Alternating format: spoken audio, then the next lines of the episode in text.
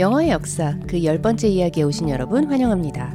이 팟캐스트는 케빈 스트라우드의 오리지널 팟캐스트 The History of English의 한국어 번역판입니다.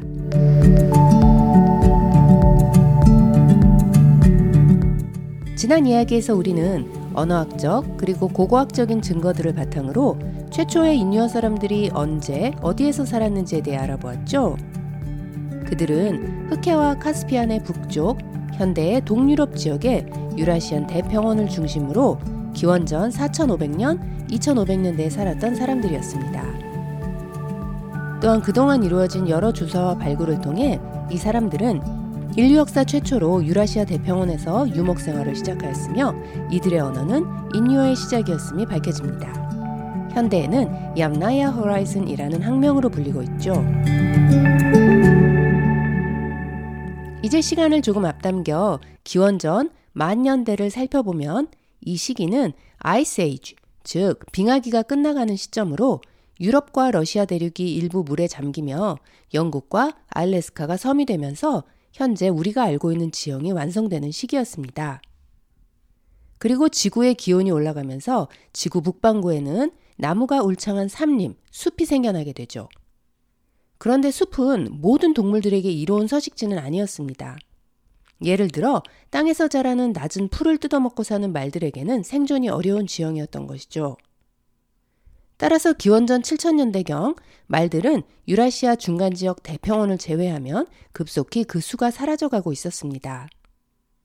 그리고 이 시기 대평원은 춥고 물을 구하기 어려웠던 환경으로 사람들이 장기간 거주하며 살 수가 없었습니다. 소수의 사람들만이 사냥과 채집을 중심으로 살아가고 있었죠. 인유어 최초의 조상인 이 얌나야 호라이즌, 사람들은 유라시아 대평원에서 유목 생활을 시작한 최초의 사람들인데요. 이들은 그럼 어떤 계기로 대평원에서 살아가게 되었을까요? 우선 이들을 다른 지역의 동시대 사람들과 비교해보면 발칸반도에는 이미 곡식을 경작하며 정착하여 살아가는 사람들이 있었고 메소포타미아나 중동 지역에는 보다 발달된 기술과 문명이 싹트고 있었습니다. 따라서 농경을 비롯하여 더 발전된 기술을 가지고 있었던 동시대 다른 지역의 사람들과 비교해 볼 때 그들보다 여타 유리한 조건이 없어 보이는 유목민, 얌나야 호라이즌, 즉 최초의 인유어 사람들의 언어와 문화가 어떤 이유로 비교적 짧은 시간 내에 광범위한 지역, 즉 유럽과 중앙아시아 지역으로 퍼져나갈 수 있었는지 그 이유들을 차례차례 알아보죠. 우선 기원전 오천이백 년대에 이 사람들이 소나 양 그리고 염소들의 동물들을 가축으로 기르기 시작한 것이 첫 번째 이유입니다. 야생 동물일 때와 달리 가축에게서는 얻을 수 있는 것이 고기 이외에도 우유를 비롯한 유제품 그리고 양털로 짠 직물들이 있으며 이로 인해 대평원에서 장기간 살아간다고 가정했을 때 의식주 해결이 보다 수월해졌습니다. 그리고 대략 기원전 사천이백 년대에 말을 주로 고기로만 먹던 것에서 이동수단으로 활용하기 시작한 것이 두 번째 이유가 되겠습니다. 인유어 사람들이 살던 이 대평원 지역은 인류의 역사에서 말타기가 최초로 시작된 곳으로 이는 이후 천여 년 동안 이웃한 여러 지역으로 퍼져나갑니다. 말을 길들여 타는 것은 인유어 사람들의 유목생활을 보다 더 쉽고 효과적으로 만들어주었는데요. 걸어다니는 유목민이 이백 마리의 양을 키울 수 있다고 한다면 말을 타는 유목민은 오백 마리의 양을 키울 수 있었기 때문에 약 이 점 오 배의 경제적 효과가 있었던 것이죠. 또한 끊임없이 풀을 찾아 이동하는 유목민들에게 말을 탄다는 것은 걸어다닌다는 것과는 비교할 수 없이 유리한 일이었을 것입니다. 또한 이는 이웃한 지역과의 분쟁에서도 우위를 점할 수 있게 해주었을 텐데요.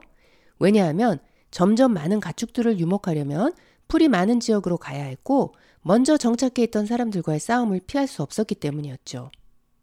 이러한 경우 말을 타고 싸움을 할 수 있었다는 사실은 이 인유어 유목민들이 점차 세력을 확장해 가는데 유리하게 작용했을 것임을 어렵지 않게 짐작할 수 있습니다. 이렇듯 처음 말을 길러 이동수단으로 활용했던 것이 인유어 사람들의 영역 확장에 있어 경제적 그리고 군사적 우위를 점할 수 있게 해주었던 것과 더불어 또 하나의 유리한 조건이 있었는데요. 이것이 무엇이었을까요? 그것은 바로 유제품을 소화시킬 수 있는 능력이었습니다. 우유 등의 유제품을 소화시킬 수 없는 증상을 한국말로는 유당불내증이라고 하는데요. 현대인들에게도 흔한 증상이긴 하지만 대부분의 성인들은 유제품을 섭취하는 데 문제가 없죠. 하지만 고대에 살았던 사람들은 아기 때와 달리 성인이 되어서는 유제품을 소화시킬 수 없었던 사람들이 대부분이었습니다. 그렇지만 가축을 길러 우유를 섭취하기 시작하면서 성인이 되어서도 유제품 섭취가 가능한 변이가 당시 인유어 사람들이 살았던 지역에서 이루어졌다고 보여집니다. 이러한 현상은 인류의 역사에서도 자주 발견되는데요. 아라비아 부족들이 낙타를 가축한 후에, 그리고 아프리카의 투시 부족들이 소를 가축한 후에 이 사람들에게도 성인이 되어서도 유제품을 소화시킬 수 있는 인유어 사람들의 경우와 같은 변이가 나타났던 것이죠. 그리고 이러한 유제품 섭취 능력은 곧 부족민들의 신체적 우위, 그에 따른 부족민 수의 증가, 그리고 주변으로의 세력 확장에 있어서 유리한 조건으로 작용했습니다. 이러한 단백질의 섭취가 인유어 사람들의 주변 지역 정복에 얼마만큼 유리하게 작용했는지 알려주는 흥미로운 증거가 있습니다. 지난 시간에 살펴본 바와 같이 인유어 사람들의 주 거주지 대평원에서 남쪽으로 이동하려면 자연지형에 방해가 없는 가장 좋은 경로가 흑해와 지중해 사이의 발칸반도라고 했었죠. 이곳은 인류 최초의 농경 정착지 중 하나이기도 하며 따라서 누구에게나 살기 좋은 곳이었을 것입니다. 그런데 이 지역의 문명이 기원전 사천 년대 인유어 사람들의 남쪽으로의 이동과 정복에 맞물려 완전히 없어지게 되는데요.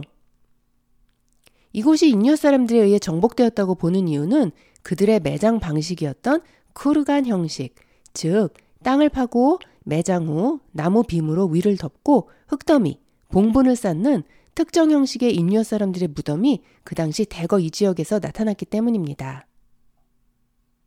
그리고 이러한 무덤들에서 나온 뼈로 추정컨대 인유어 사람들이 동시대 다른 지역의 사람들보다 평균 십 센티미터 이상이 컸음이 알려지는데요.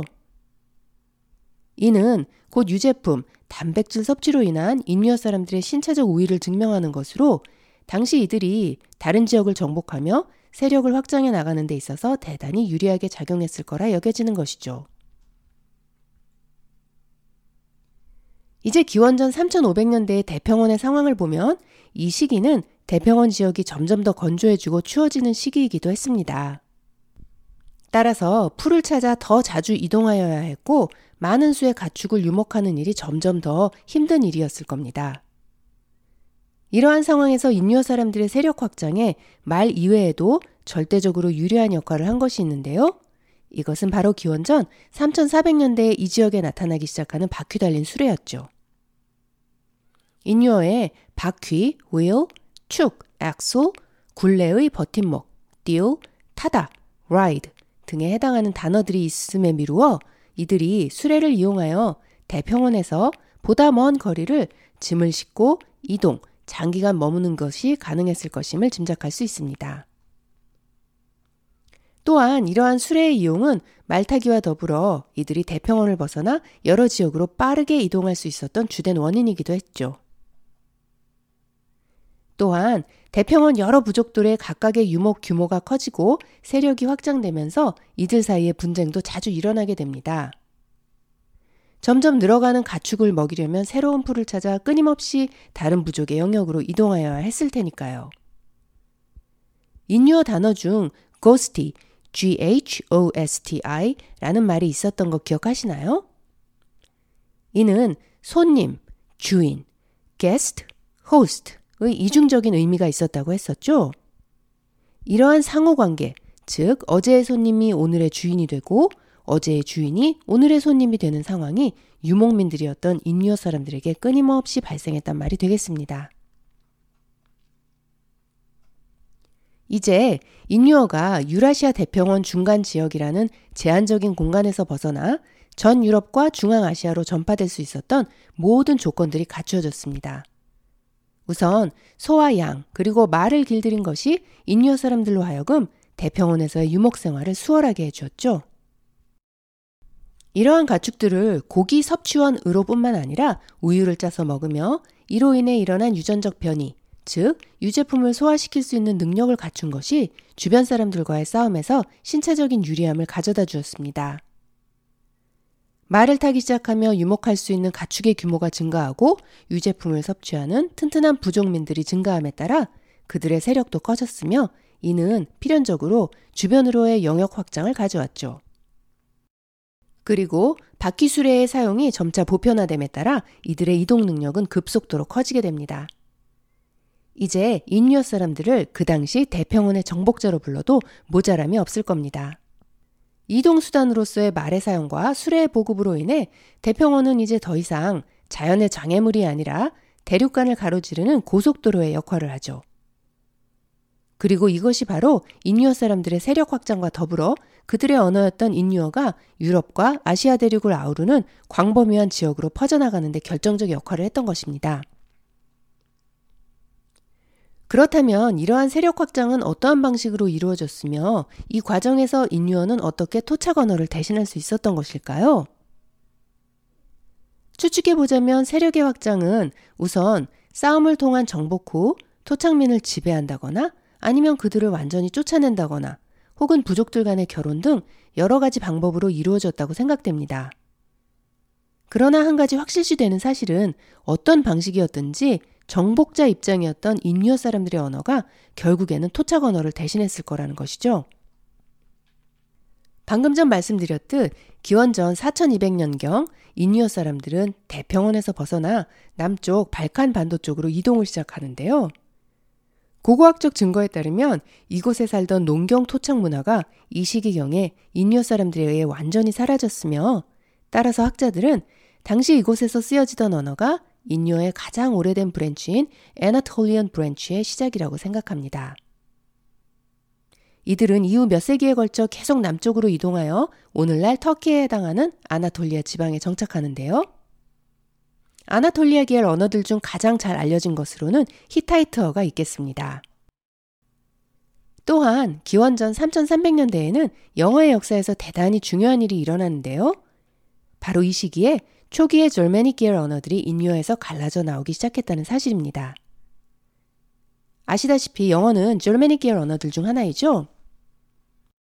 그렇지만 이 당시 이러한 인유어 Germanic 계열 언어들을 쓰던 사람들이 하나의 부족으로 뭉쳐 있었던 것은 아니었고 아마도 대평원 중서부 쪽에 거주하던 켈틱족 계열 유목민들이었을 것이라 추정됩니다. 현대의 학자들이 우사토보 컬처라고 부르는 사람들의 일부였죠. 다음 시간에는 Germanic 계열 언어들을 최초로 사용했던 사람들, 우사토보 컬처에 대해 알아볼 텐데요. 영어의 직접적인 조상어인 Germanic 계열 언어들이 인유어에서 갈라지게 되는 계기와 그 과정에서 발생하는 사운드 체인지에 관해서도 이야기해보죠. 미리 말씀드리면 다음 이야기까지는 영어보다는 고대의 역사 이야기가 많은데요. 이는 언어로서의 영어의 시작 자체가 워낙 미미했기 때문입니다.